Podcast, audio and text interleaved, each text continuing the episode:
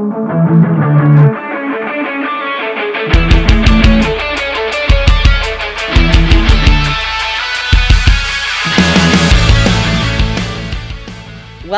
to Triathlonish. We have a very special episode today. Now, a few weeks ago, Dede Griesbauer won the Ultraman World Championships at the age of 52. And our very own Laura Siddall was there to help her train, crew, the whole thing. So today, we're handing over the mic to Sid and Dede to tell us everything about that experience. This is the hour and a half long, all you could ever want to know about the Ultraman World Championships. And I recommend listening to the whole thing. I promise you will think it as funny and entertaining as I did.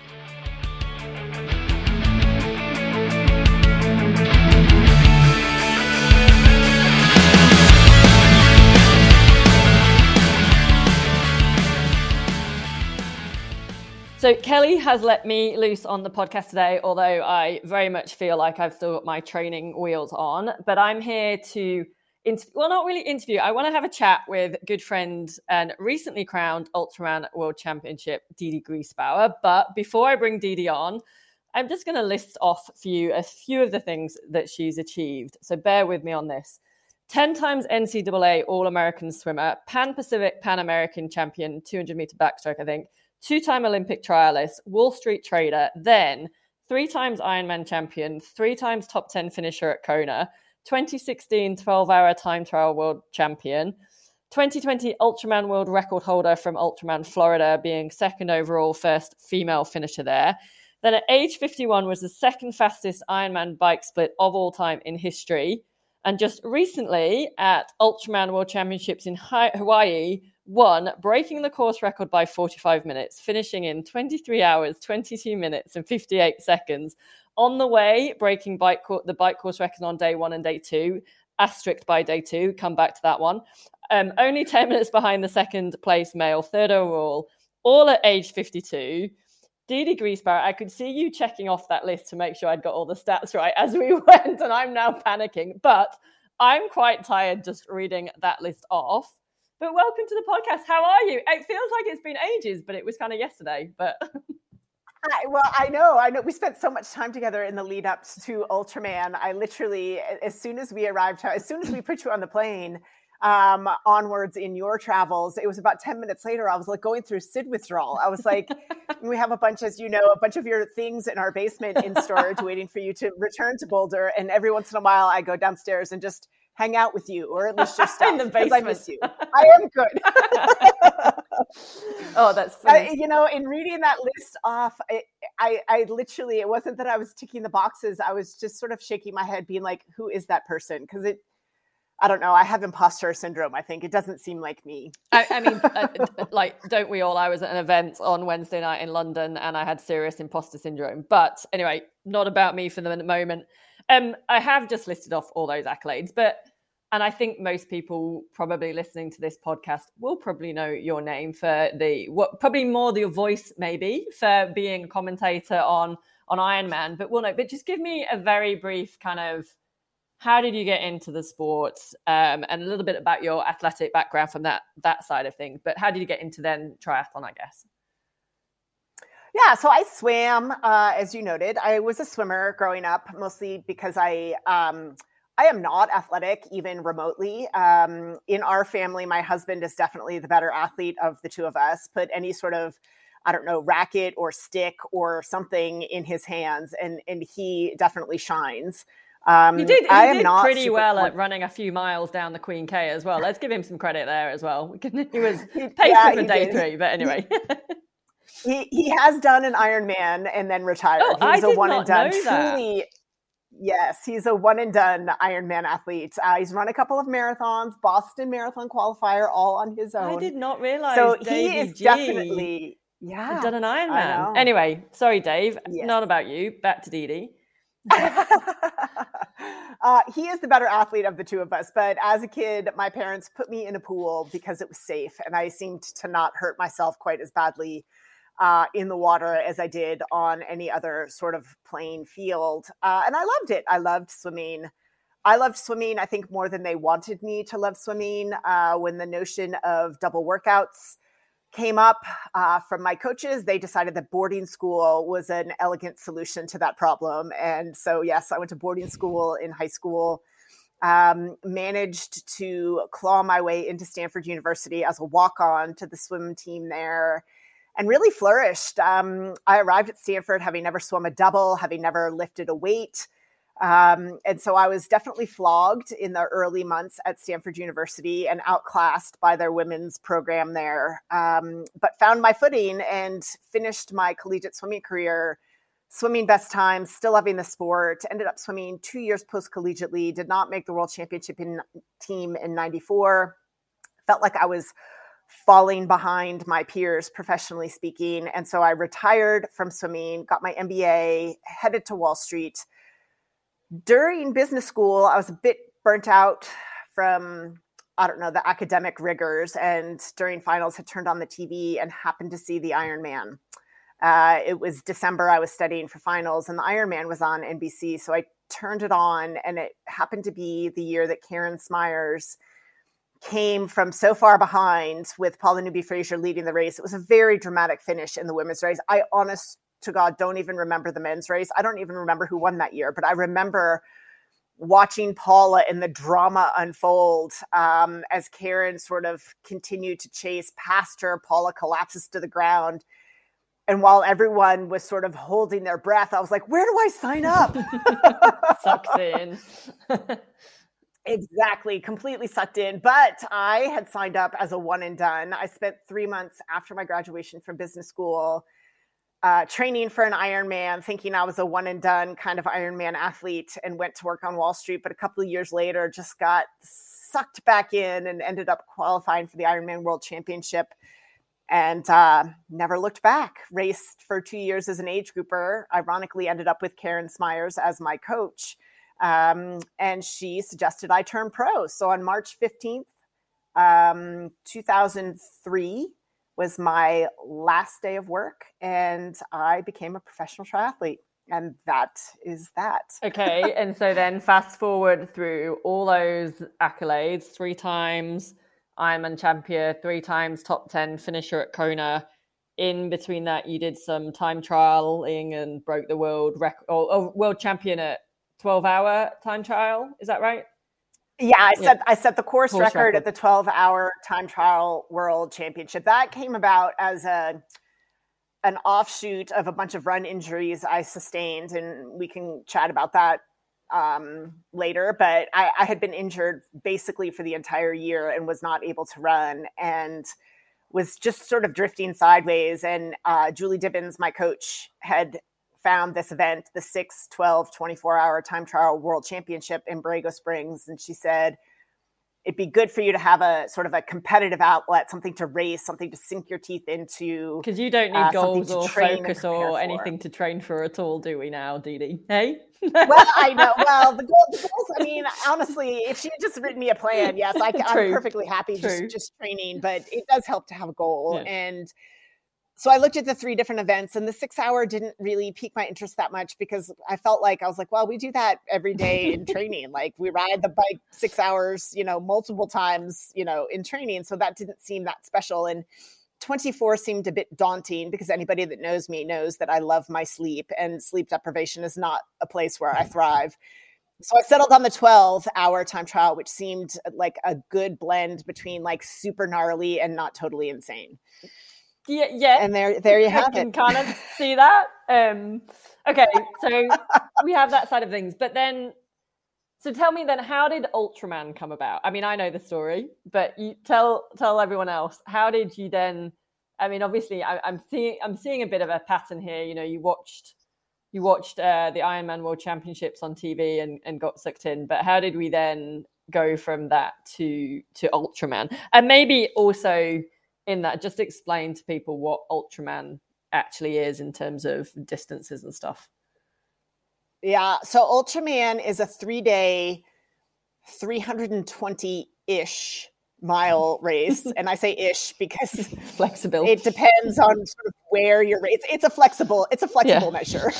Give or take the odd mile um, uh, which you know at, at that length and distance mile. is only a small percentage what's another couple exactly. of miles really truly? Um yeah so uh three days 320 miles. Day one is a 10k swim 6.2 miles.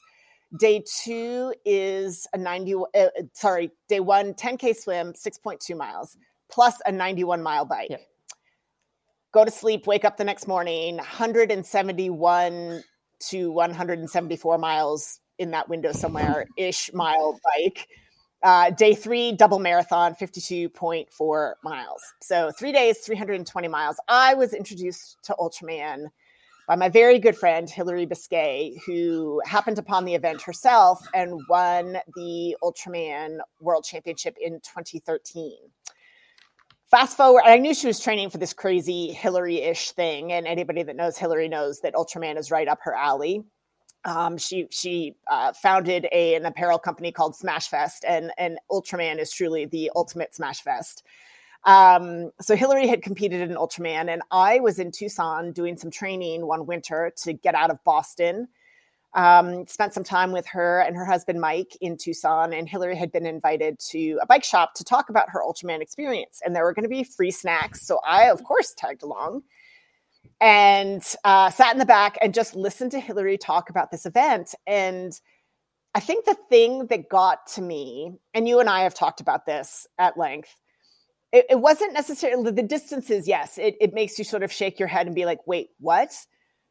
But the thing that got me was visualizing day three because the Ultraman World Championships you run from Hawi back to the old airport in Kona. And as an Ironman athlete who had raced the Ironman World Championship a number of times, you think about making that turn in Hawi on the bike, and the race is really only just beginning. There's so much left of the race when you make that turn in Hawi that the concept of running from there, I was like, hang on a minute. and of course, something in my gut just said, someday I have to give that a try it took a few years to muster up the courage, but that's was my introduction. It was listening to Hillary talk about her experience and then trying to wrap my head around running from Hawi. It was really the run that that that sort of cinched it for me. I was like, I I can't fathom it. I've got to try it. Which is interesting because the running is probably the thing. Well, maybe it's not interesting. Maybe that's because the running is the thing that you probably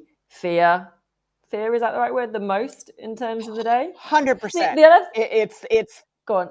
it's the most intimidating aspect of the triathlon yeah. for me for sure. The other thing that kind of blows my mind is well one okay yeah sucked into doing the ultraman in hawaii but to get there you have to do another one to qualify don't you? So you had to do ironman uh, ironman ultraman florida to start with. So you, yep. it's not just like it's a one and done you're like sucked into two of these you, you, essentially, if you want to do the Ultraman World Championship, yes, they, they are very strict, and and God love them for it. I tried to to wiggle my way in. I sent emails and was like, "Hey, I have a tremendous amount of Ironman race experience, and I have some ultra experience. I had done a uh, a 50k trail run. I had done the 12 hour time trial world championship, and I tried to submit all of those experiences as resume enough for Ultraman World Championship, and they're like, "We'd love for you to race Ultraman and qualify for the Ultraman World Championship." so I thought, okay, well, um, the idea of another Ultraman wasn't quite as exciting to me, but the rules are the rules, and so um, yeah, Ultraman Florida. It was. There are a number of Ultraman races around the world. There's Ultraman Australia, Ultraman Arizona. I believe there's an Ultraman in Brazil. Um, and I think there's an ultra race, yeah, Canada, and I think there's one uh, I want to say over in Europe somewhere, but I'm not entirely sure. Ultraman Florida fit my schedule. And so finally in 2019, I signed up for Ultraman at the start of 2020, having absolutely no idea what I had gotten myself into. I know, like when we, and you go back to like, we were chatting yesterday when again had a dry run and there were various mistakes I've made on this, this trying to record this podcast for the first Oh, you're time. a, you're a pro already, Sid. when I retell the stories, it will be very, it'll be quite amusing. The one being I was sitting in the wrong room of the recording for like 10 minutes before we started today. But anyway, because I was so prepped that I thought I'd practice everything and then practiced and joined the wrong the wrong interview. Um going through those days and when I was like writing it down yesterday, going through it in my head, and obviously I was there as part of the crew for you. But like day two, 172 miles. Now, miles don't mean much to me. So I converted that and I was like, that's 276 kilometers, which I basically rounded up to 300 kilometers, which I went. That sounds more epic. Know, so well, let's go with kilometers. Sounded, kilometers don't mean anything to me, but you sound way more gnarly exactly. when you do a further distance. So let's like, go with kilometers. I was just like, that's, it's absolutely massive. That is absolutely insane. And I was there on day two and we were driving in the van and I was like, but it didn't and this is going to sound really stupid it didn't necessarily feel like we'd driven obviously for 276 kilometers or whatever and now i maybe have to should ask ask that same question to my van buddies but during that day on day two like during that ride because it is such a huge number of kilometers did did you feel every kind of every bit of those miles or did it did it feel that long to you on the bike? I mean, it's it's a it's a long way, and I was I was slightly intimidated by it because in training, I had done a couple. We we estimated that my ride time for day two would be in and around eight hours, plus or minus ten to fifteen minutes, depending on the conditions on the day. And so hmm. in training, we actually did a couple of eight hour rides, but in those eight hour rides, and I tried to include a lot of climbing because I knew the elevation profile for the course, and, and it would take us nearly 10,000 feet of elevation gain, convert to meters. I'm not sure what that is, but it, it, it was going to be a hilly ride. Uh, so I, in training, I tried to select some hillier routes that would take, you know, into account the elevation that we would encounter in the race and I got nowhere near 172 miles. I mean, I got somewhat near, but I, so I finished those being like, oh my gosh, like maybe this is going to take an awful lot longer. And that's in that's and in then, Boulder where you like seem to. I don't know. Whenever I'm riding in Boulder, we seem to like cover far more kilometers than I do on my own in Spain. Well, the, the, the, air is thinner. Yeah, exactly. The air is thinner. We slide yeah. more easily through the air. but it was, and it, it was it was somewhat intimidating that I, I I had no idea what the time would be, yeah. but I just told myself your time doesn't matter. It's where you are relative to everybody else. So if it takes you nine hours, great. Mm. As long as you're the first to cross the line, you're doing your job.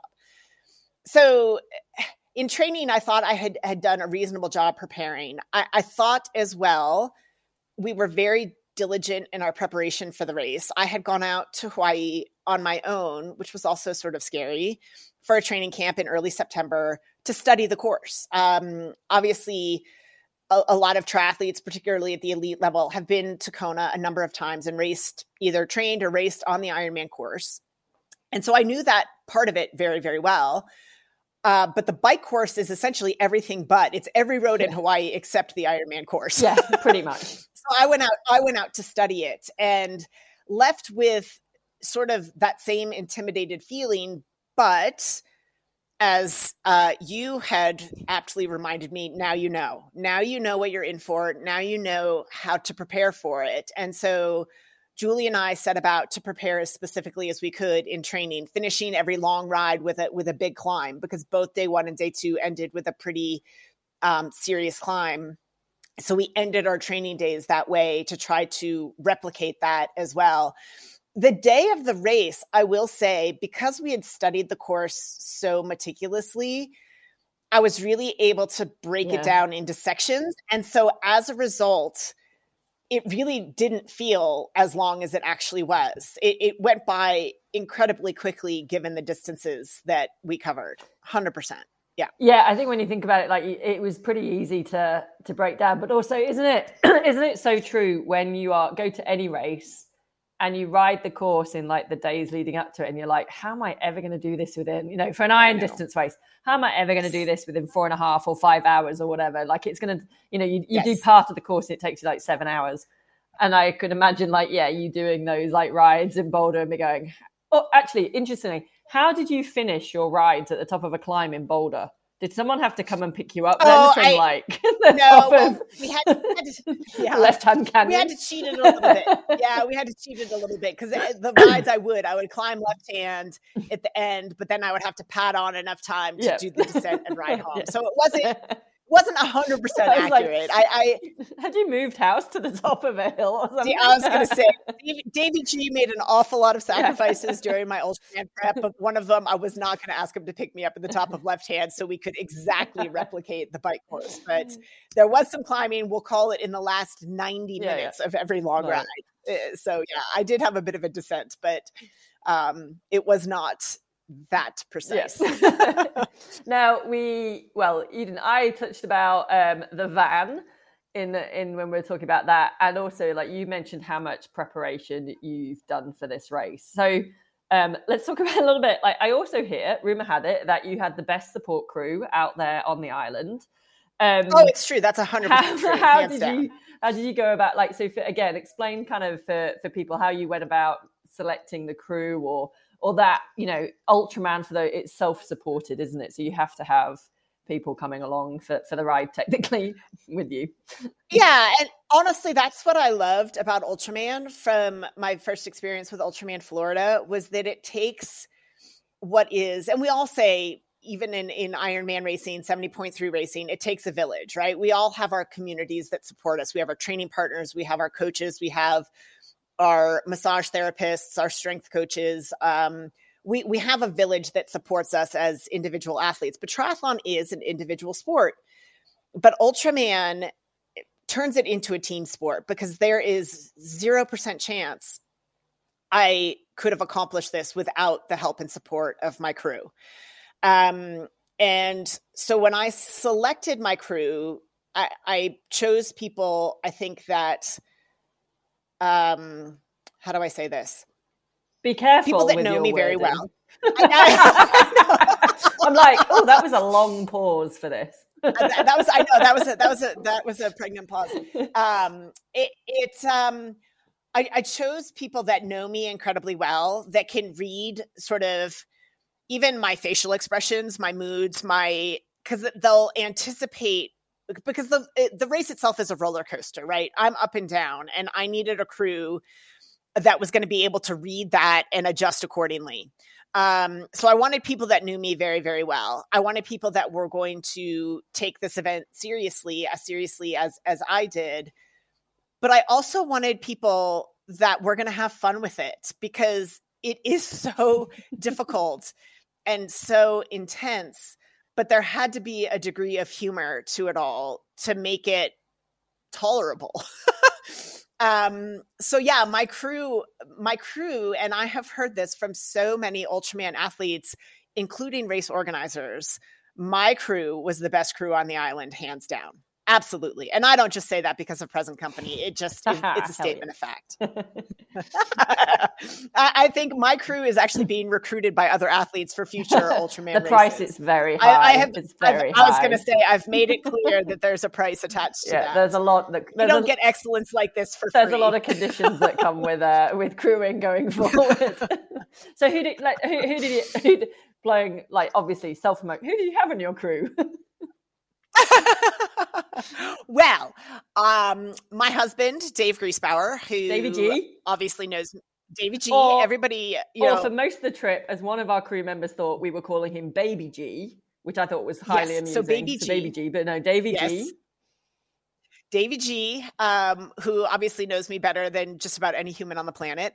Um, a close second would be my coach, Julie Dibbens. Um, runner up to her, uh, my strength coach, Kate Ligler. Uh, my very dear training partner, Laura Siddall, who I don't even know as Laura, we just call her yeah. Sid, um, who in training, just part and parcel, you know your training partners inside out, you know the highs and lows. So um, she had the unfortunate job, and I speak to her as if uh, I'm not speaking to her, but about her rather um, had the unfortunate task uh, of being my run pacer, which we can talk about that a little bit in a minute. Um, and then my massage therapist, Sophie Evans, who is also an ultra runner in her own right and would pitch in with some of the run pacing, but also uh, was an essential piece of the puzzle to get me upright each and every day. very true. Which is also a monster task. So we had a great crew um, of people who we're serious about sport and serious about this event, but all have personalities that I thought would sort of make this a really fun experience at the same time. And we all very much had like different roles to play in that. I mean, like I think, you know, we'd probably got we're a whole host of A type personalities. I would say all of us were, and any one of us could have probably been the leader, so to speak. But you know, we'd all been given or agreed some, maybe some agreed, accepted roles, others given to us. Um, in that team, and all had, you know, knew exactly what we are doing each day and knew who was doing what in each within the team, who was doing what role. And so, you know, like, technically, like sort of yeah, Dave was like sort of that team head of registering us with the, the team, but sort of on course lead was Julie, and we all kind of defaulted in and her. You did um you did forget the sixth member of the team, uh, Betty. Discovana. Yes. Do you yes, want to explain? Disco, do you want to, do you want to explain Discovana? Burgundy Betty, yes. Mauve Mama. Yes, one of three she names. really was, and we can't forget. We can't forget the pig, oh, yeah, the who pig. I think by the end of the trip didn't even have a name. But Lester, um, I think we so, called him Lester. Lester. Lester. I think he ended oh, up being. Did we Lester. decide on a gender? I think it was Lester the pig, but I'm not sure. Okay, but that's okay. yeah. Um, so our crew vehicle, I did have a, a large crew. Most people roll with a crew of maybe two to three. Um, but every member of my crew was such an important piece of the puzzle that there was no there was no trimming. Like there there couldn't have been trimming because everybody had a, a very specific role that they played, and I thought every role was essential in that regard. Um, so my crew was big. Uh, because Sophie was there and we had a massage table for Sophie. Um, and on day three, because with Ultraman Hawaii, you're spending each night in a different location. You're not going back to the same place. And you, are basically again, you're basically in those three days. What maybe didn't you? You circumnavigate the island. You? you? circumnavigate yeah. the entire island, yeah. yes. Um, so day three, my bike had to ride along as well. So we thought with five people, plus me at the end of the day getting back to our accommodation. No, you could plus walk massage back. table, plus everyone's overnight back. Yeah, just walk I could ride. just back. ride your bike. You know, just recovery. Particularly, particularly on day two when we were basically just up in Waimea. 15k up the mountain. That's fine. 15k with another 3k of climbing. You'd, finish, no you'd finish, riding for the day. You know, you went riding again after that. It would have been a nice little spin down, no, spin up. Would have been a nice little warm down. um, we decided that just a your run of the mill minivan wasn't going to be enough space. So Uh, finding a, a vehicle on the big island of Hawaii that would accommodate all of that was no small undertaking. And we did struggle with it for a time until I had the brilliant idea why not rent a camper van? so we found. I would love a, to have polled a, at this point the, the, other crew members and go, was this a brilliant idea? Yes or no? Disco Vana. I, I, think the answer would be yes no, and was. no yeah. out of every yeah. single member. I, I, think there was some car sickness reported from the back. There was, but... there was reported. I, I, wouldn't even say reported vomit. There was definitely vomit on day one. Not in the van. I would say not in the van, outside the van. But yeah. But I will also report firsthand experience um, that as the van went by every time, the laughter and the shouts that were coming from the van, and they maybe have been shouts of terror. I'm not entirely sure. Scream. The shouts coming from the van did make me envious of what was going on inside the van. And there were more than one occasion where I thought, I want to be in the van. the van seems like it's having way more fun than I am outside of the van. Uh, the van is the place to be. Um, so we ended up renting this van, and the company that we rented from, uh, their their inventory of vans, they had five or six to choose from and I'll fully admit we chose the cheapest one. Sorry, it's it's not that I didn't want you guys to be riding in the lap of luxury, but this was an expensive undertaking. So um, they all had names, and so our van's name was Discovana. I think because she was born in the era of disco. She was definitely like a 1980s sprinter van. Definitely. to be fair, given the name, I was very disappointed she didn't have like a disco ball in the van. A strobe light. A strobe light. Yeah, I, yeah. I think that would have just like topped it off. Having said that, on day three, so the one thing I thought that was great about the van in the end was that everyone recognized us. And like even you could yes. see when we were going past, it was easy to spot the van. So much so that on actually I could hear you. You could actually hear, hear us. That is that is fair. You could hear the van before you could. She had a certain she had a rumble to her engine that was uh, pretty. That might have been the flat tire that Kate was pumping up with a bike pump every two hours on the, the, the hubcap that was falling off. The hubcap that was falling off. But so much so that Disco Discovana on day three, where we started the run at Hawi, and we started in the dark that day. The other two mornings we'd started in the light. Um, and we started in the dark so much so that um, Stacey, who's one of the locals who who was actually crew, who we'd met in the couple of weeks before the race and, and was lovely and was giving us lots of lots of tips. But I think she was crewing for another member, was it, or was she just volunteering and helping out? The anyway, can't remember. Doesn't matter. But she turned. She was she was she was a volunteer crew from someone that had come in internationally. Right. So she was crewing for an athlete, but she is a local. She actually won the race, I believe. In she did. That is right. So very yeah. experienced. Anyway, so she turns up morning of day three with um, basically Christmas tree lights which were to decorate the van with um, in the morning light. In fact, I actually wore them myself. Uh, I thought they were much more appropriate to wear so I could be visible on the road, and at least again you could see us in the dark. But yeah, um, well then we but then we called so we we went Disco Vana was named, but she was this burgundy or mauve. Betty. Ve- Mo- yeah, there was a lot of there was more mauve, over the, as the, the US yeah, people call it. Mauve, no, mauve, mauve, mauve, Mauve. Mauve. Mauve. So it was going to be Mauve Mama, which I just mauve the word. It should be mauve. And then so we went to Burgundy Betty. Yes. I have to say as well. She had a she had a velvet she had a velvet plush interior. she was something else. You you slept in her. I did sleep night. in her. Do you know what though? And I don't think I told you this. I couldn't work out how to make the bed open up properly. And I had a feeling oh, there was a button. Yeah, but I think you had. I watched the I watched the intro video. There was a button. I watched somewhere. the video as well pre prior when we were on count the two weeks before. But at night, I was worried I had to turn the engine on or something to do it, or I had to turn something on, and I was so worried that I would flatten the battery for the next day that I didn't actually extend the bed, and I just slept across the back, which being a short ass is fine, and it was actually quite nice in there. I thought it was quite. It was. Yeah, it, was, it, it looked kind of cozy. Yeah. It looked cozy. Oh, it's the the the reaction you got when you're like, "I'm going to sleep in the van tonight." We all kind of looked at you. You were like, are you sure? I was worried about what it might be like the next day for people getting in it for the day. Um, the other thing I think actually that did work quite well for the van, and again, I maybe should have asked Kate more of this. Kate was in charge of nutrition and very much was like, I am so glad she did that job because I did not want to do that job. She was definitely the right person.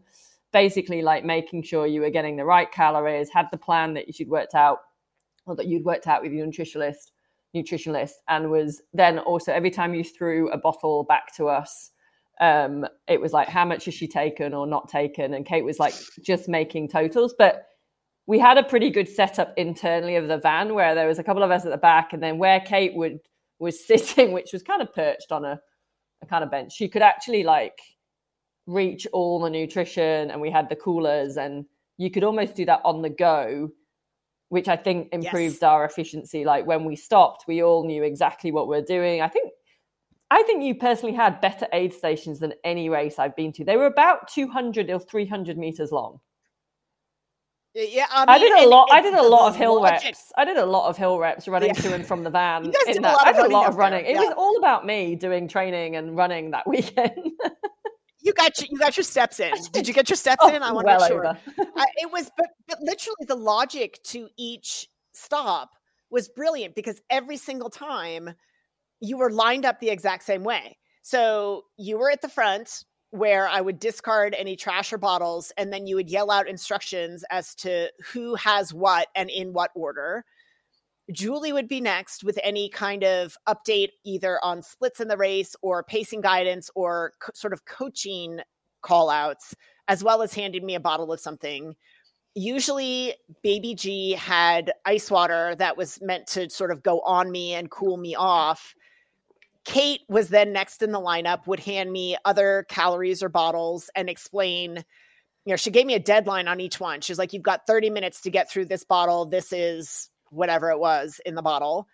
Um, and then Sophie was last chance, uh, where I would either dump the bottle of cold water that I'd used to cool myself or also hand me another bottle of something. So every single time you guys got out of the van, that was your order. And it made it super easy and like military type precision. It was, it was outstanding. And, and then the other thing was, I mean, it wasn't, yeah, we had like backups, but then it wasn't disastrous because we were then leapfrogging you effectively. So we knew that if we'd failed to get you something or if you yelled out whatever you wanted, we would then try and get back in the van as quickly as possible and then carry on up the road and, and leapfrog you further up.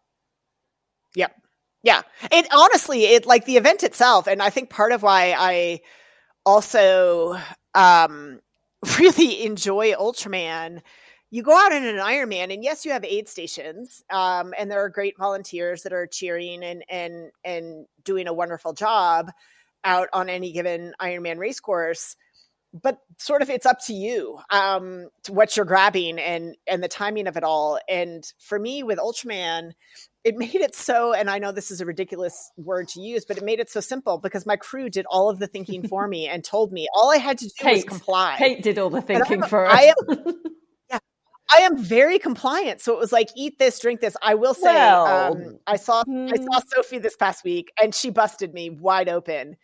She's like, when we were running, she was like, I would hand you a bottle and you looked like you were drinking from it. She's like, you were totally faking it. She's like, I could tell because the bottle was just as heavy when I finished running with you as it was when we started. And I was like, oh my God, it was so true because I got so sick of drinking whatever it was that I was just like, the easier thing was instead of to fight against the crew and be like, no, I'm not drinking that, was to pretend. and I didn't realize that I had been busted well, yes. wide open. She's like, "You were faking it." I was like, "I was totally faking yeah, it." Yeah, because every time we went back to the van with a bottle, Kate was like, "Military, like, how much is left in that bottle?" And we're like, "Yeah, this much." So we knew exactly what you were taking. So we uh, did and, you? And there were a couple of times. There were a couple of times where, and you and I had talked about this in training before. And it was something that was great when I did Ultraman Florida. One of my crew, Jordan Bryden, he was just really supportive and really gentle with me. And he'd hand me a bottle and be like, take a sip. And I'd take a sip. He's like, you can do a little better. Take another sip. So I'd take another sip. What I had figured out by by Ultraman Hawaii, and you had done the same thing. I would take a sip, and you're like, okay, good job. Maybe try one more small sip. I was just faking it. the only thing, that, well, there were a, there were a couple of bottles that were clear, so I knew when we had like definite the Coke and Red Bull and that sort of thing, you could actually see how much. But did you then? Yeah. I'm going to go back. Did you then like um, call Sophie out when she ate your cookie? I didn't know. I didn't know she ate my cookie. It's funny because that was a that was one of the most conflicted moments I had during the entire 3 days because I went and I didn't know that the cookie was coming. No, because and in retrospect, and I have to. These were like this is gold dust cookies. I they had to fight for me to give this cookie up. Yes. Like, it, I mean, these cookies, we can talk about these cookies later, but I think ultimately the JD Crew needs to be sponsored by this coffee shop that makes these yeah. cookies. Number one, because I think in the two weeks we were there alone, we kept them I in business. I did, yeah. With our cookie yeah. consumption.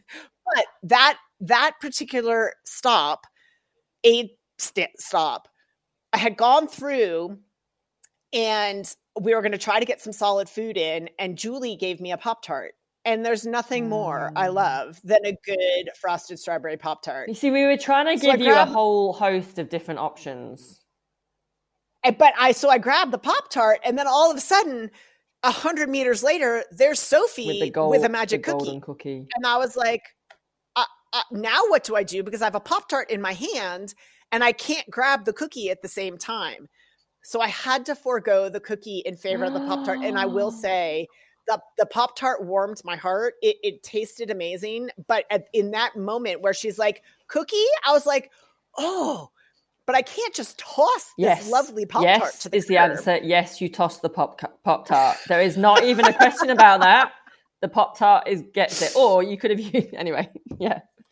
I am secretly angling for a Pop Tart sponsorship at the well, same time, okay, so right. I, I, can't. I right. can't be dismissive. Don't be dismissive of the Pop Tart. The Pop Tarts are awesome the off bit of that story, Sophie comes back to the van and we're all going through like how much did she take, what did she eat, what she's drinking. And Sophie comes back with this like half eaten cookie. And we're like, did she take the cookie? Like, or did she take, you know, take part of it? Did you give a part of it? And she just pauses again for slightly too long. And I think I just turned around and went, did you eat the cookie, Sophie?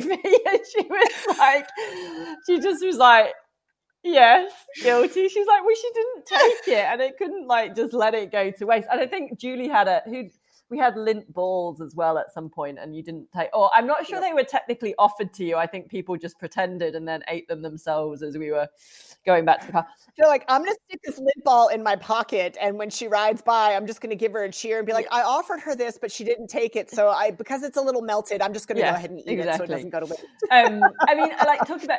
I mean, it fascinates me how you even start to think about how you fuel properly for three days. Obviously, kind of a half distance, Olympic distance, half distance. Often, most people are on sort of gels or liquid cal- calories, and that's the thing. I mean, how do you even start to fuel? Like, what are you eating during Ultraman to to keep you going? That was one of the things.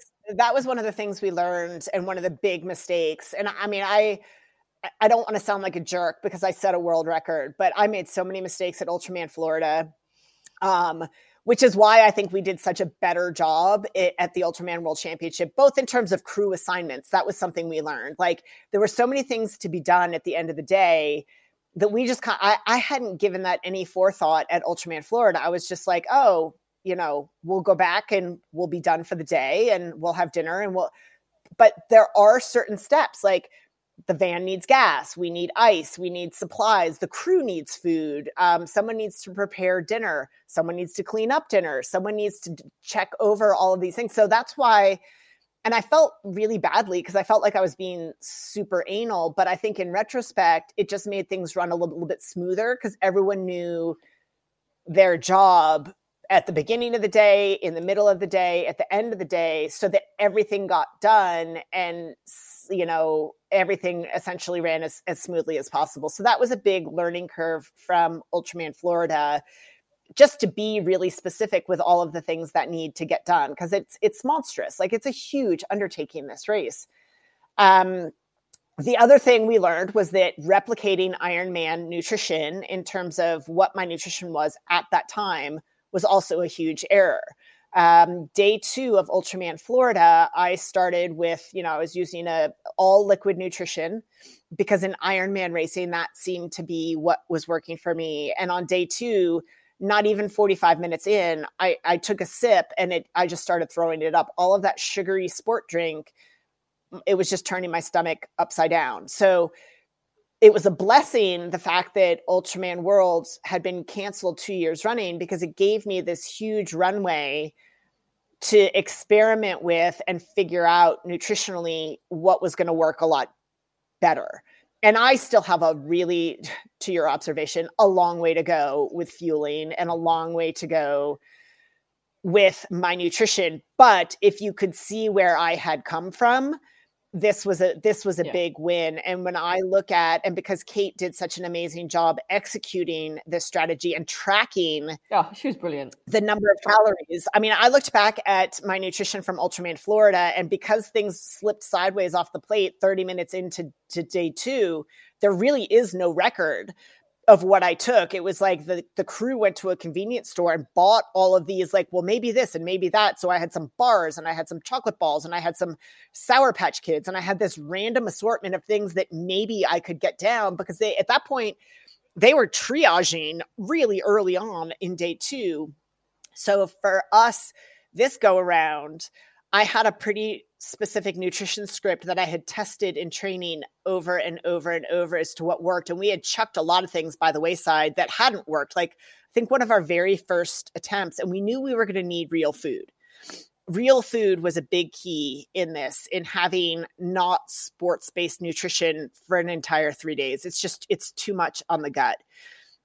So we had to find simple, real foods that I could take in that could be easily concocted in the van and that I could get down the hatch. And the very first thing we started with, and it makes me gag to even think of, was rice, oh. banana, water, and a little bit of table salt blended oh, into you mentioned that to me and i thought thought it sounded the most disgusting thing i've ever heard of well, and it sounded really disgusting to me too, but my nutritionist eh, had recommended it. And so I was like, well, I'll try it. And my feedback from the first time I tried it, I you know, I got back from a long ride where that had been my first bottle and, and I messaged him and I was like, "Well, it wasn't as bad as I thought it was going to be." And he's like, "Okay, that's not good enough." no. I, I, mean, it has to be something where I'm like, actually, that tasted quite good. And so we had to play around with a lot of different things. And there were a lot of different concoctions that went into a blender and into a bottle. And ultimately, what we arrived on, and, and it sounds crazy, was baby food. Um, I didn't have to chew it. Uh, we stayed away from any of the vegetable products, so there was no like carrots and beets oh, and other things that you find in carrots would always be coming back up. oh, terrible! Uh, but we we settled on banana baby food and blueberry banana oat baby food. That they they come in the pouches, which aren't environmentally friendly, but they aren't dreadfully different than a gel packet on a bike. But it's real food um, and they were delightful. The only thing that I had a hard time with in training was getting them open because they are childproof. Yeah. yeah. They are ultra Ultraman athlete proof. 52 year old twisting proof. the top. Twisting the top while riding in your aero bars was actually tough. But again, the crew had them open. Yeah.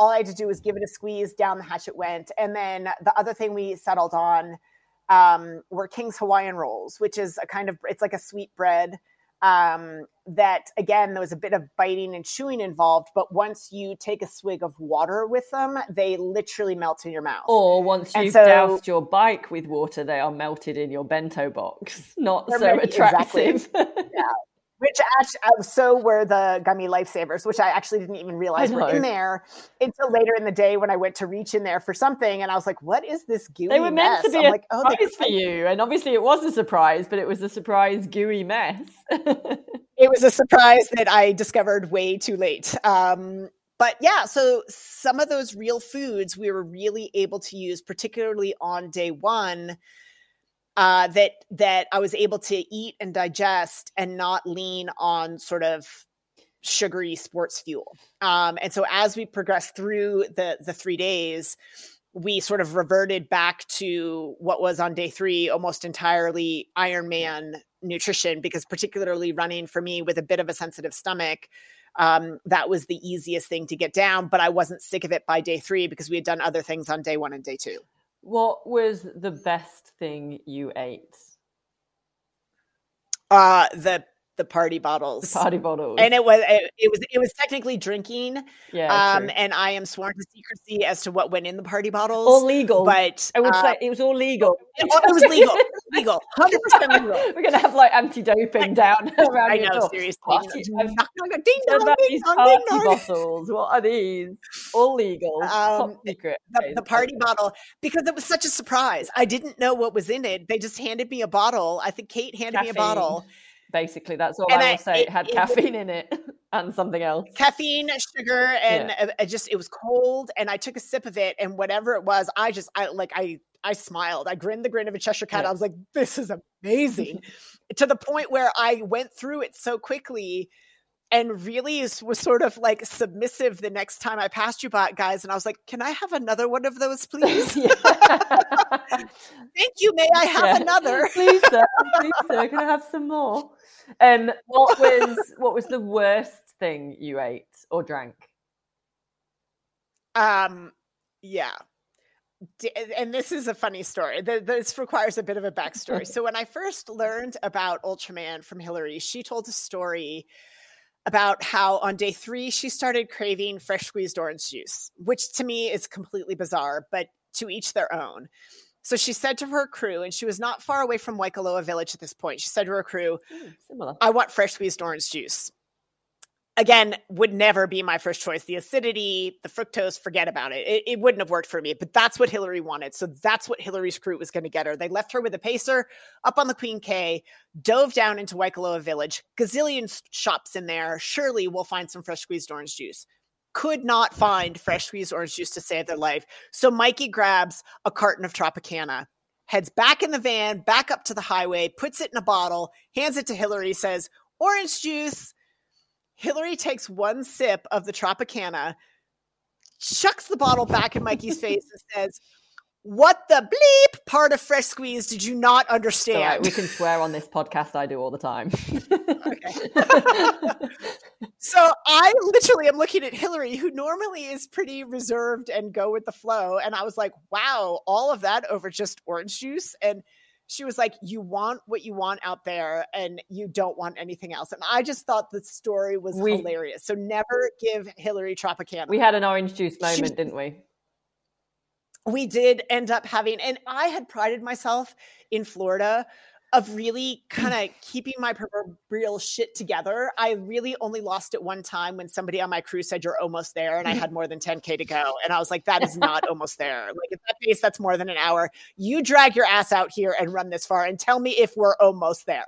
Anyway, that was my moment in Florida, but I am incredibly aware that my crew has made a great deal of sacrifices to be there to support me. So being unkind or being snarky in any way is just not helpful. So I was so gracious to my crew and I really tried to be gracious to my crew the entire time until someone decided that it would be a good idea to change up the palette and feed me a bit so of lemonade. I'm going to stop here and interject because I'm going to give you the other side of the story.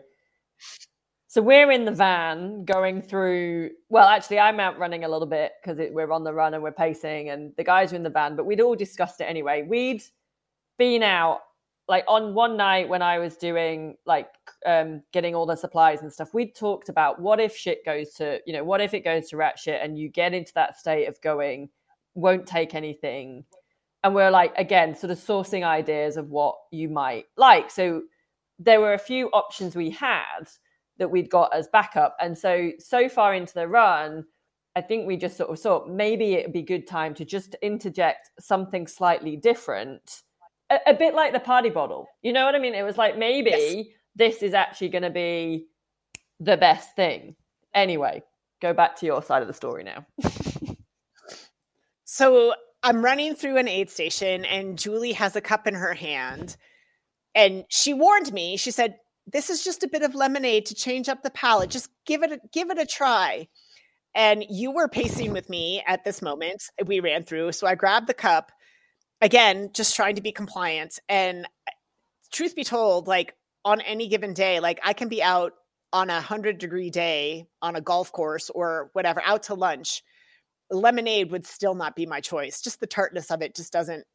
I, am not a fan. Anyway, I know this now. I take a sip. I, I take a sip of the lemonade.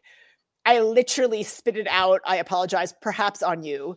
I threw the cup back and I looked at you, and in an almost like a mommy dearest with the wire hanger moment, I was like, "Why? Why would you feed me lemonade?" It was, it was a bit like that. Yeah. Why would you change the script? Like, why would we change anything? And lemonade, I and I was like, "Like, I was, right." I was equal part like it actually like it upset me. I was like, why would you do yeah, that to me? Were like, more I upset than anything. Like everything was going so well. What? Why? and you were so great. You're like, right, I got it. It's okay. We're gonna fix it. We're gonna get you back what you wanted in the first place. Just, just don't. And literally, like, I have never seen you run so fast to the van to replace lemonade with whatever it was at the moment that I thought uh, was necessary. But yeah, I, I am not proud to say we did have an orange juice moment, and it came in the form of like country time lemonade or whatever the hell. It oh, was. it was like uh, I can't remember. It was very specific. It was not like a sprite. I wouldn't say it was definitely not a sprite. It was very much meant to, again like meant to have that tartness. But I have to agree with you. For over the three days, I think you kept your shit together incredibly well. I don't think I ever really saw you have a dip in energy, in emotion. Well, bar the last 10 miles, but we'll come on to that. Um, like you were pretty much in control.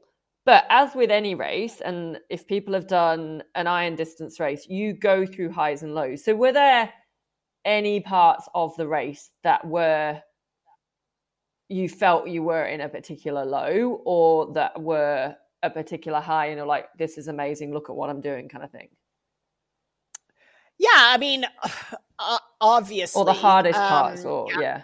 yeah, yeah across the three days and, and, i will say that an emotional like an, a true emotional low came and i don't even know if you were there um, it was before the start of the race we had gotten to the pier um, a, a, little a bit more than an hour before the start of the race i think you had gone to meet gabe my paddler um, and get him sorted, get his board launched in the water, et cetera, et cetera. Do, oh, so I think you might have been. Sorry, we forgot to mention Gabe in the crew.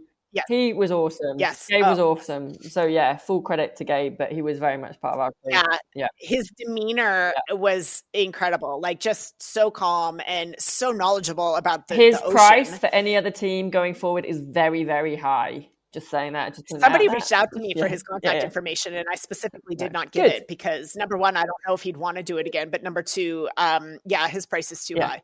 Um, I, I think you had been with Gabe, but I, I sort of we were ready to go. Like there was probably a half hour left, maybe 35 minutes left before the start of the race. And everything was sorted. Everybody was in position. Everything was ready to go. I hadn't put my wetsuit on yet.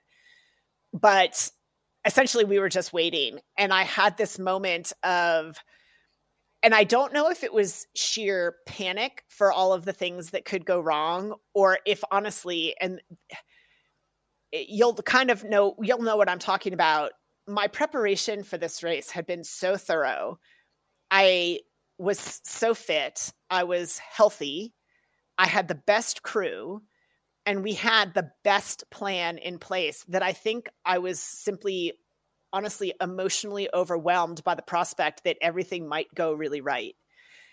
And I I I did I had I I had an emotional breakdown on the pier that came seemingly out of nowhere. I just I walked away from the crew for a minute and I just started bawling and Dave had eyes on me, and so we walked over. And at that point, we we all we all had, husband, we all had eyes on you. Don't worry. Yeah. I, at that point, because he's my husband and the emotional attachment is so strong, he was not the right person in that moment. And Julie came over, and and she said, you know, she said a couple of things to calm me down, and, and I think just reaffirmed what I already knew is that you are so ready for this and nobody else is as prepared for, as you are. And in retrospect, she was 100% right. And I knew it at the time. And I think that's what freaked me out is that I was so prepared. And um, it's it was overwhelming. And so she looked at Kate and she's like, pre-race warm-up. Kate's like, we don't really. She's like, I don't care. Pre-race warm-up. Kate's like, okay. Kate starts doing TikTok dances like, or something. seriously, we started doing these maneuvers. I was like, I don't know what we're doing, but essentially it was distraction to keep me busy and keep, keep my mind occupied. Yeah. Um, and so that was really other than the last several miles, which I knew were going to be hard, um, and just fighting through those with every ounce that was left in the tank, which by that point wasn't much. The hardest bit was just getting started. It really was the hardest part. During the swim, I had some lows because the conditions were really tough. We started with this glorious south swell, and I thought things were like I felt really good, felt really easy had opted for the sleeveless DeBoer wetsuit, which was a win because I think it kept my core body temperature down. Like I wasn't overheating. I was counting feeds, and in my mind, we were over two hours into the swim. And at one point, I rolled over and was taking a feed. And I said to Gabe, I was like, How are we doing? Oh, he's like, Oh, you're kicking ass. He's like, we're over halfway. I was like, over halfway. I was like, by my mind, because I wasn't wearing a watch. I was like, I felt like we had been in the ocean like, for hours. In my mind, we've nearly finished. we should. I, seriously, and, and to that point, I was like, I was sort of embarrassed then to ask, and didn't have the courage to say, like, are we there yet? And it wasn't until I saw the ocean bottom that I, I finally had the courage to say, how much further? And you know, yeah. because when I got to the shore, Julia told me, swim until you beach yourself. And I literally swam until my belly was on the sand. And I, there's this great picture of me just sticking my hand up and you being like, oh, I guess I'm going to pull you well, out of the water. you were meant to swim to where I was standing because I'd like measured out the water and I was like, she can swim to here. And I'd like cleared rocks from the sand and made this path. So I'm like, I was standing there to hopefully be that whole like swim to me and then you got to like a stroke away and just was like it was head down in the water and this arm just appears up and i'm like guess i'm coming to pull you out then at that point but i guess we're not getting I mean, we're not getting class meter in we're just gonna yeah. yeah. ironically for me, the swim was the hardest leg of the entire thing. Harder than the run, even, at least for me, sort of it, it, comes first. So there's a lot of emotional baggage as you sort of settle into this endeavor. Um, but mentally, because I just had no concept of time or space, like where I was, it just felt endless. I mean, the run was a, don't get me wrong, as you well know, because you ran a good bit of it. Um, the run is a long, long way, but at least I always knew where I was. Like there were there were no illusions about where I was at any point in time. And in the swim, I think that blindness was uh, it was the swim was surprisingly harder than I thought so that was a low. The high, obviously, um, there was a bit of, and you can tell this story a little bit, I think. Um, the finish line, obviously, an emotional high once we found it. Yes, that's true. I forgot about that bit. So you, you tell this story. So we the run finishes for anybody that's familiar with um, this stretch of road. You turn off uh, the Queen K Highway onto Makala, Makala, don't, which is what you don't miss Makala. Don't miss don't miss this turn. Always turn right um, at Makala. always turn right at Makala. So we get to Makala and you run down Makala. You get to the end of Makala, and where in the Ironman you turn left to go past the aquatic center towards transition. In this case, you turned right to go into the old airport where we knew the finish line was somewhere. So at that point, I knew I was there. The emotion was starting to bubble up. And for the first time, you sort of allowed it. Earlier, a couple miles earlier, when I started getting emotional, you're like, nope, not yet. Keep it together. Nope, not yet. Um, but we got to that point, and I started to feel like we actually were going to make it. And then, and then, yeah, it, to be fair, like they, had said, like you need to know the course yourself, and so they, you know, for the bike, you downloaded it onto your GPS. We'd ridden it, we'd driven it, we knew pretty well where we were going. We, the Queen, let's face it, the double marathon on the Queen K, it's not that hard to know. Like all we needed to know was turn right at Makala. That was our one turn we needed to make. We made that, nailed it. High five, we're nearly there. Um, we get to the bottom. There's a little arrow that says right to the old airport. Fine. We then see another little arrow that points us left into the old airport. Fine.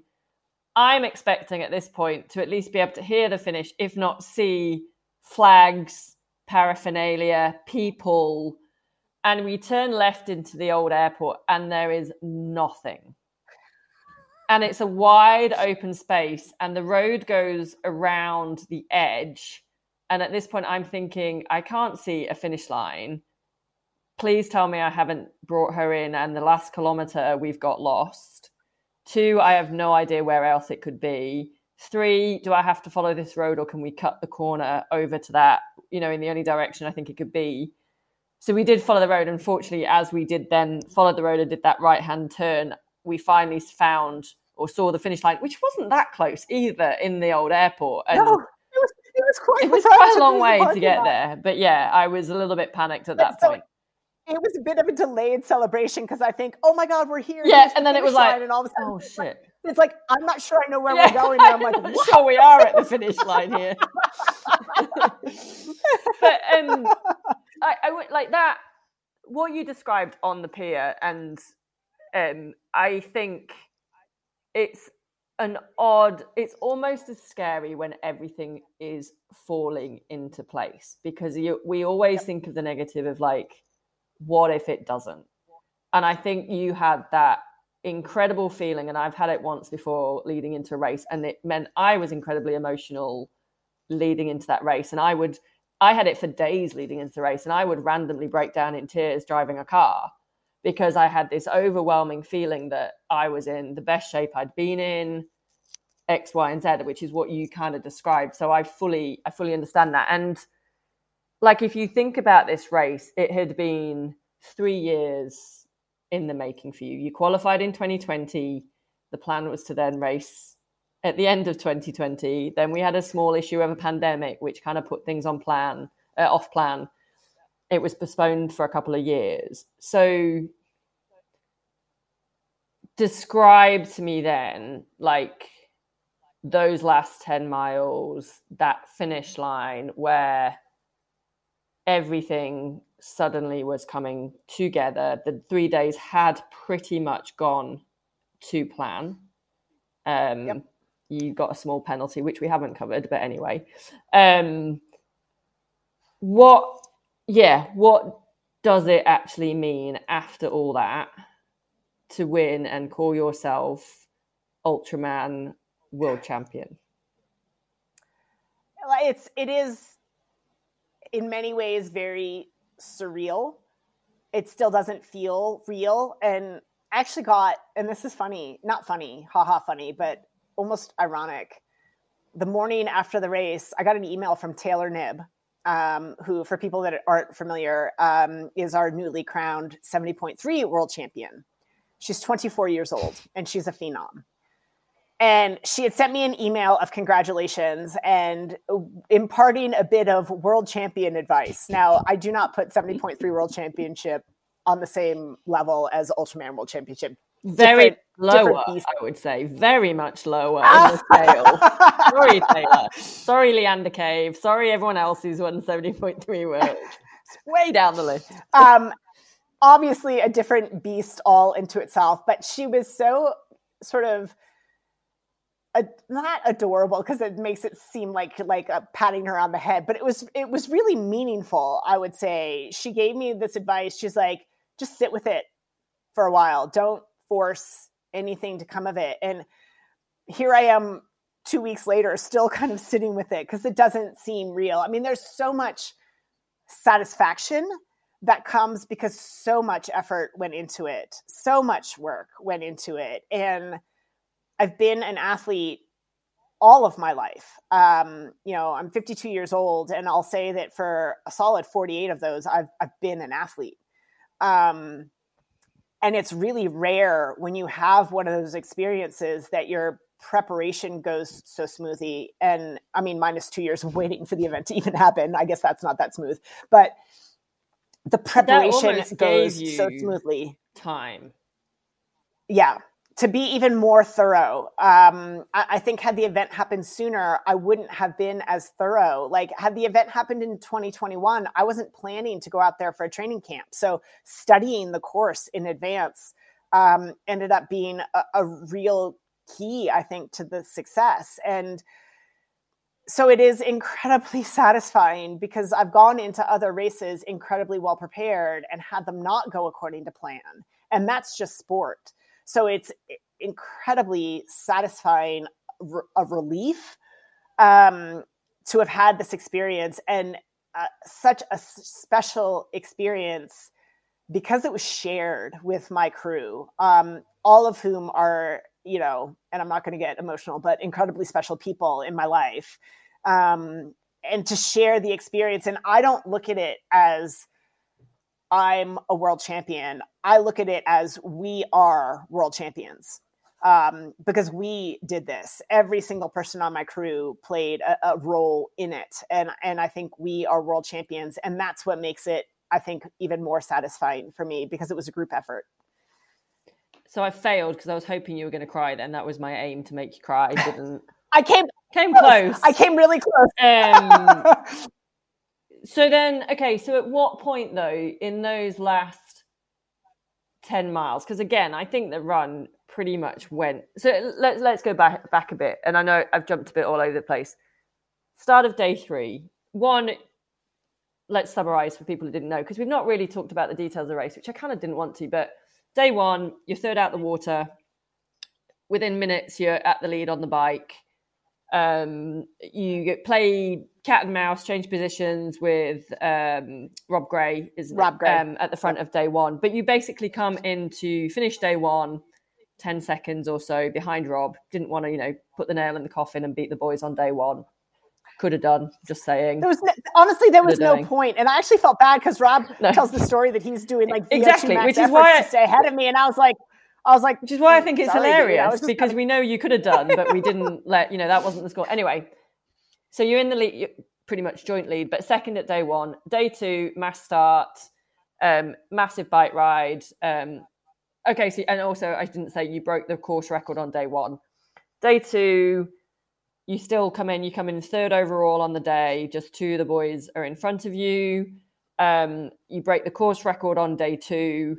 Um, have a slight penalty minus minus six minutes, which then officially makes it not a course record. We're just going to ignore that.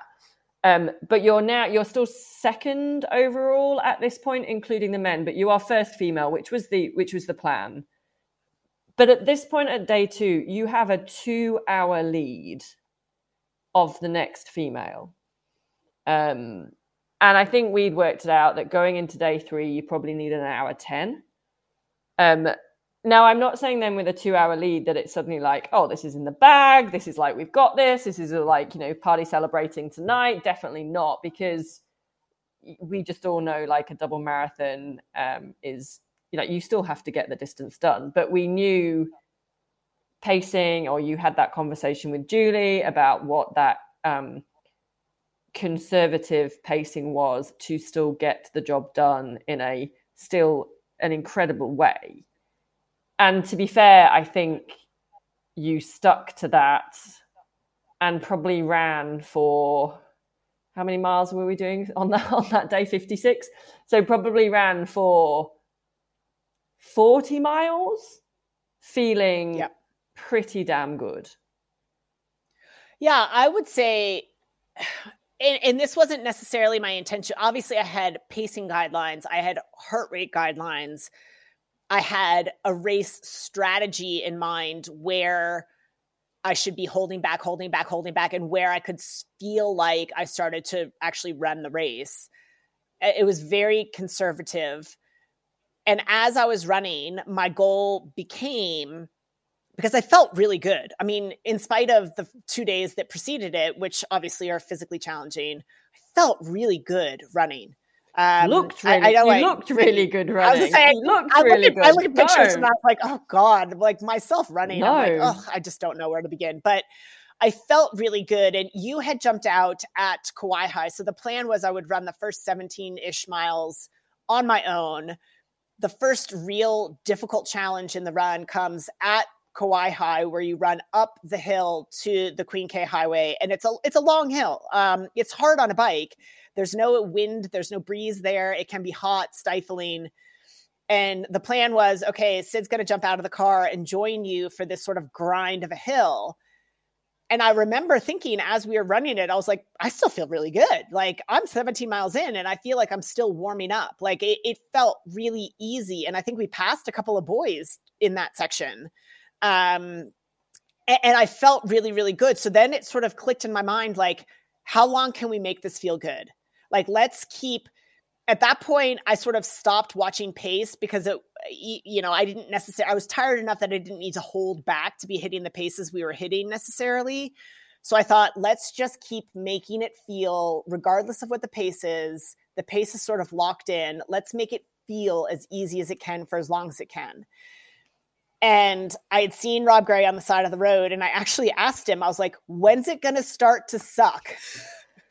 as if it hadn't already.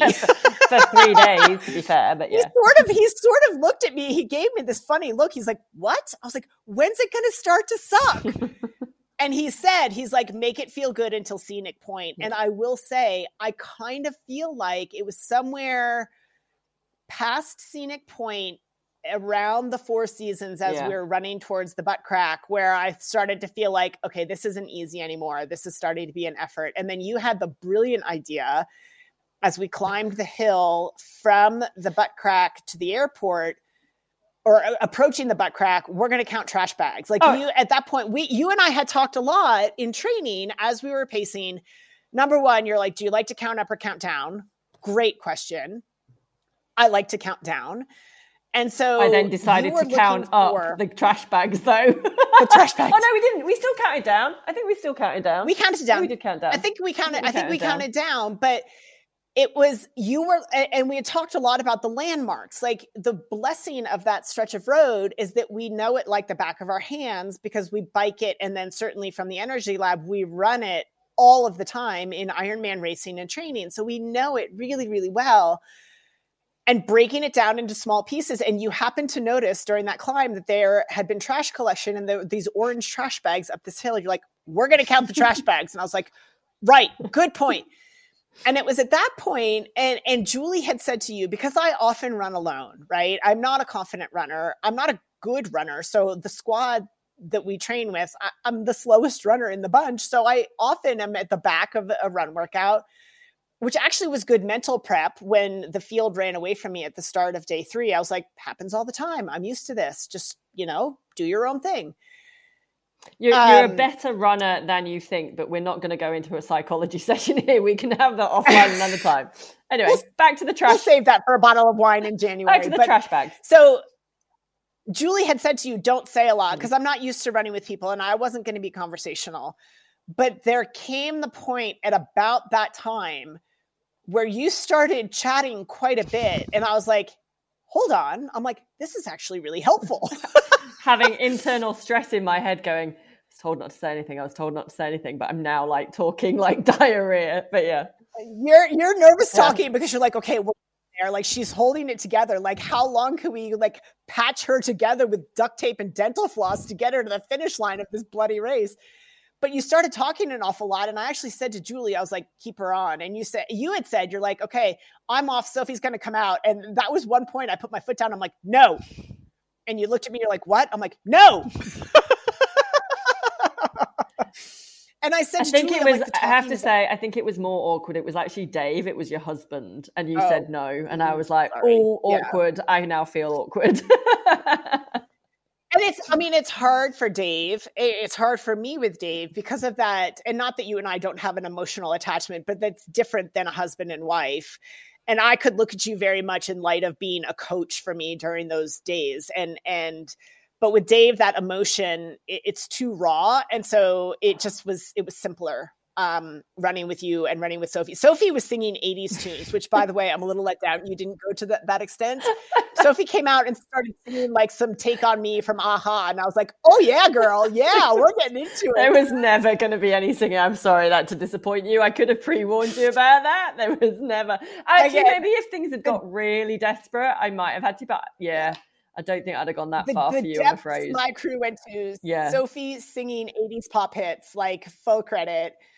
Uh, Kate is shouting on the side of the road, This is why we K box. This is why we K box.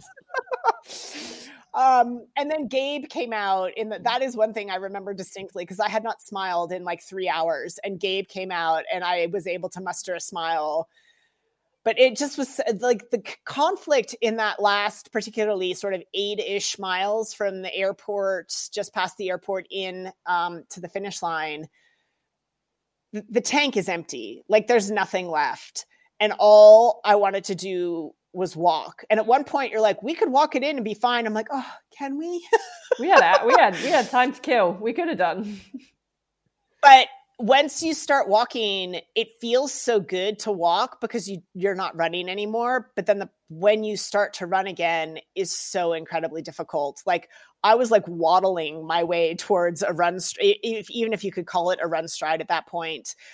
Um, the stop starting was difficult, and of course we had the traffic lights that we were trying to time, and the last eight miles uh, it's just it's a struggle in every way shape and form. And again full credit to my crew for pumping me up and, and carrying me through to the finish line.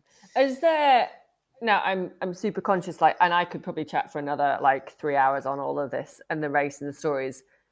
Like in those last and i just want to bring out that last bit those last yeah let's say like it felt forever coming back from the airport. And like which i thought would have felt not quicker, but like you said, we've done that section of road so many times. The airport is a massive landmark. And after that, the landmarks come quite quickly with the garage and yes. the gas station and the coffee shop and etc. etc. and then Makala right turn, which we could see for a while. Um, but at what point of that, you've said it was hard, obviously, and you've said you were battling that. It's so nice to walk. But at what point in those last few miles did you start to believe and think you've done this? Did you at all? Honestly, no, because you know the possibility of complete physical failure is a real threat at any point. Um, whether it's cramping, whether it's I mean, I've had episodes where I've literally collapsed to the mm. ground, and they are recent enough in memory that I was actually living in fear that some sort of physical failure um, was possible at any given moment. So, honestly, it wasn't until the false start in the parking lot about 200 meters from the finish line when I was like, we're there. I'm like, no, we're not. We don't know where we're going. Oh, there it is. that I honestly was able to breathe a sigh of relief that there was a lot of emotion in that last as you experienced in that last 8 miles just from physical exhaustion and wanting to be done and wanting this thing to be done. And and you guys did such a good job of keeping me posted on like look like you're you're you just have to get there. We've got plenty of time. You're not under pressure um, you've got the time. If you need to walk, walk. We're going to take walk breaks. You are very disciplined in the walk breaks. Like we're going to walk for one minute and one minute only. Um, and then we're going to get back running again. Uh, all of those things really did help me get there. And there was emotion because of the weight of the effort, but I did not believe and trust that it was going to happen really until we were kind of on Makala and on our on our way down into the finish line because that threat of physical failure is is very very real uh, at that level of exhaustion depletion physical exertion etc i knew my crew there was no way. Like the, the interesting thing about ultraman um, in ironman you are allowed to crawl. Crawling is a form of locomotion that is permitted in ironman racing. It is not permitted in ultraman so the notion that okay even if i'm on the ground i can crawl you're not allowed to in ultraman. So i was like you need to stay upright and keep going. And the emotional toll it took just to keep going was pretty heavy in that last eight miles then 10k then five the last five miles were endless for me. Yeah. Um and it wasn't really until we got into the old airport that i thought it's going to happen and the relief. the- so, Dede Griesbauer, Ultraman world champion, course record holder by a massive 45 minutes. What is next for Dede Griesbauer? Or is it too soon? Um, uh, no, it's it's not too soon. Uh, all I'm prepared to say at this point is that I'm not done.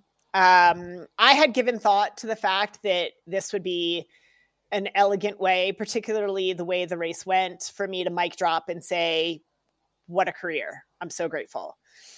But there are some things that have sort of whet my appetite that make me feel like it's worth hanging around for just I'm not when you're done you're done yeah. right when you're when you're when you walk away from a professional racing career, it's over. And I just really want to make sure I don't have any stones left unturned, that I have any goals left unsought. And and I have a goal left that I think is worth my dedication for a, a bit longer to try to pursue. And I'll leave it at that. Okay, and I won't ask any more questions on that. Now, um, we haven't quite finished.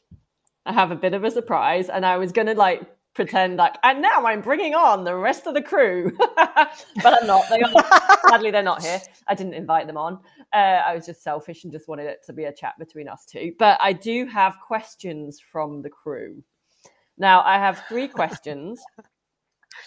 We're going to go one by one question, which obviously you have to answer, but then you have to guess who asked that question. The question.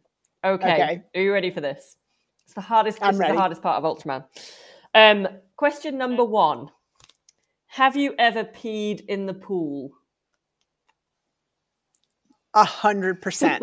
Have a minute. Have you ever peed in our swim sessions? No, and that's the thing. I haven't done it since I was maybe twelve. Oh, but no, I mean, you definitely yes, I have after twelve. Of peed in a pool. After 12? no, really not. Definitely. Oh, right. okay, no. twelve. All right but you did at 12. Who asked that question?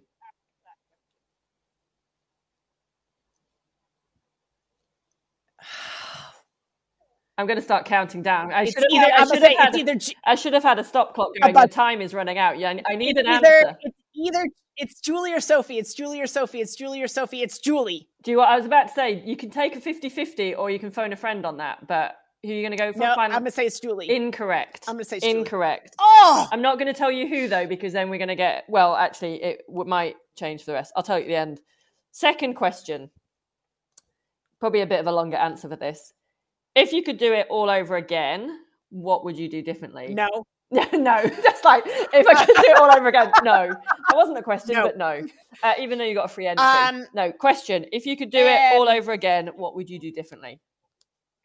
I would stop at the stop sign at the red road so the- that I officially would have the day two bike course record. Good question. Now I want to clarify. that's going to eat away with me. You didn't just you didn't blow through a stop sign. You did stop. You just happened to stop slightly over the line because we didn't see the sign straight away. So you didn't Yes. blow through a stop sign. You did obey, but just and they still gave you a penalty. I, I my rear wheel had cr- like literally I stopped so you hard know- my rear wheel came up off the ground I and by the time it landed it was beyond I just the think they line. wanted to make Yeah. the other competitors feel a bit better about themselves that you weren't just like having this Adonis like this amazing day. Anyway, I, I will admit that's going to eat away at me for Mm. quite a while that I didn't, uh, particularly because day two, it- because of road diversion, ended up being 174 miles. And even at 174 miles, I had the course record. which was sub, and it was But when you dip under eight hours to now just that. Anyway, we all know you got Just it. over. We all know you. Who asked? Yes. Who asked that question?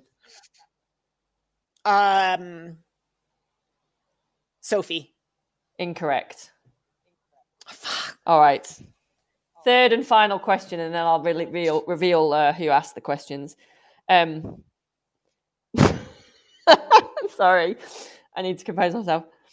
If you were trapped on a desert island for the rest of your life, who would be the one crew member you'd take with you, and why?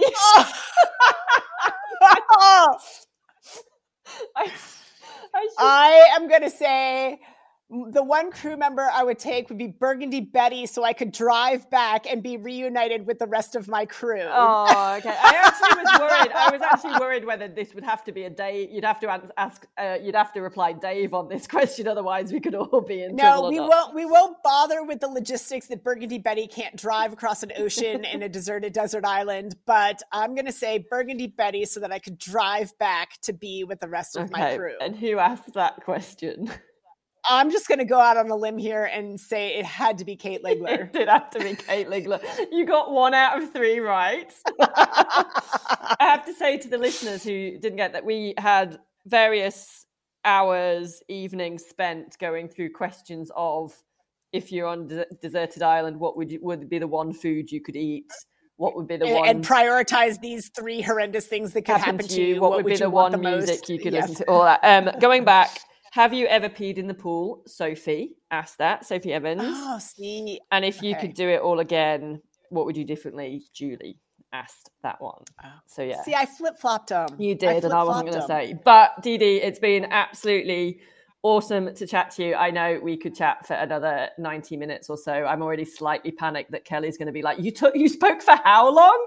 You realize I might have to like cut it into two episodes, but it's been brilliant. It's, hey, we're going into we're going into the winter in the northern hemisphere. People have long trainer rides ahead. You never know. Let's just hope this hasn't made it any more painful for them on the trainer. Let's hope it's an enjoyable experience. But I will finish off by saying, Dee Griesbauer, you are Ultraman world champion, course record holder, world record holder. Fucking awesome. Thank you for chatting. Thank you for having me.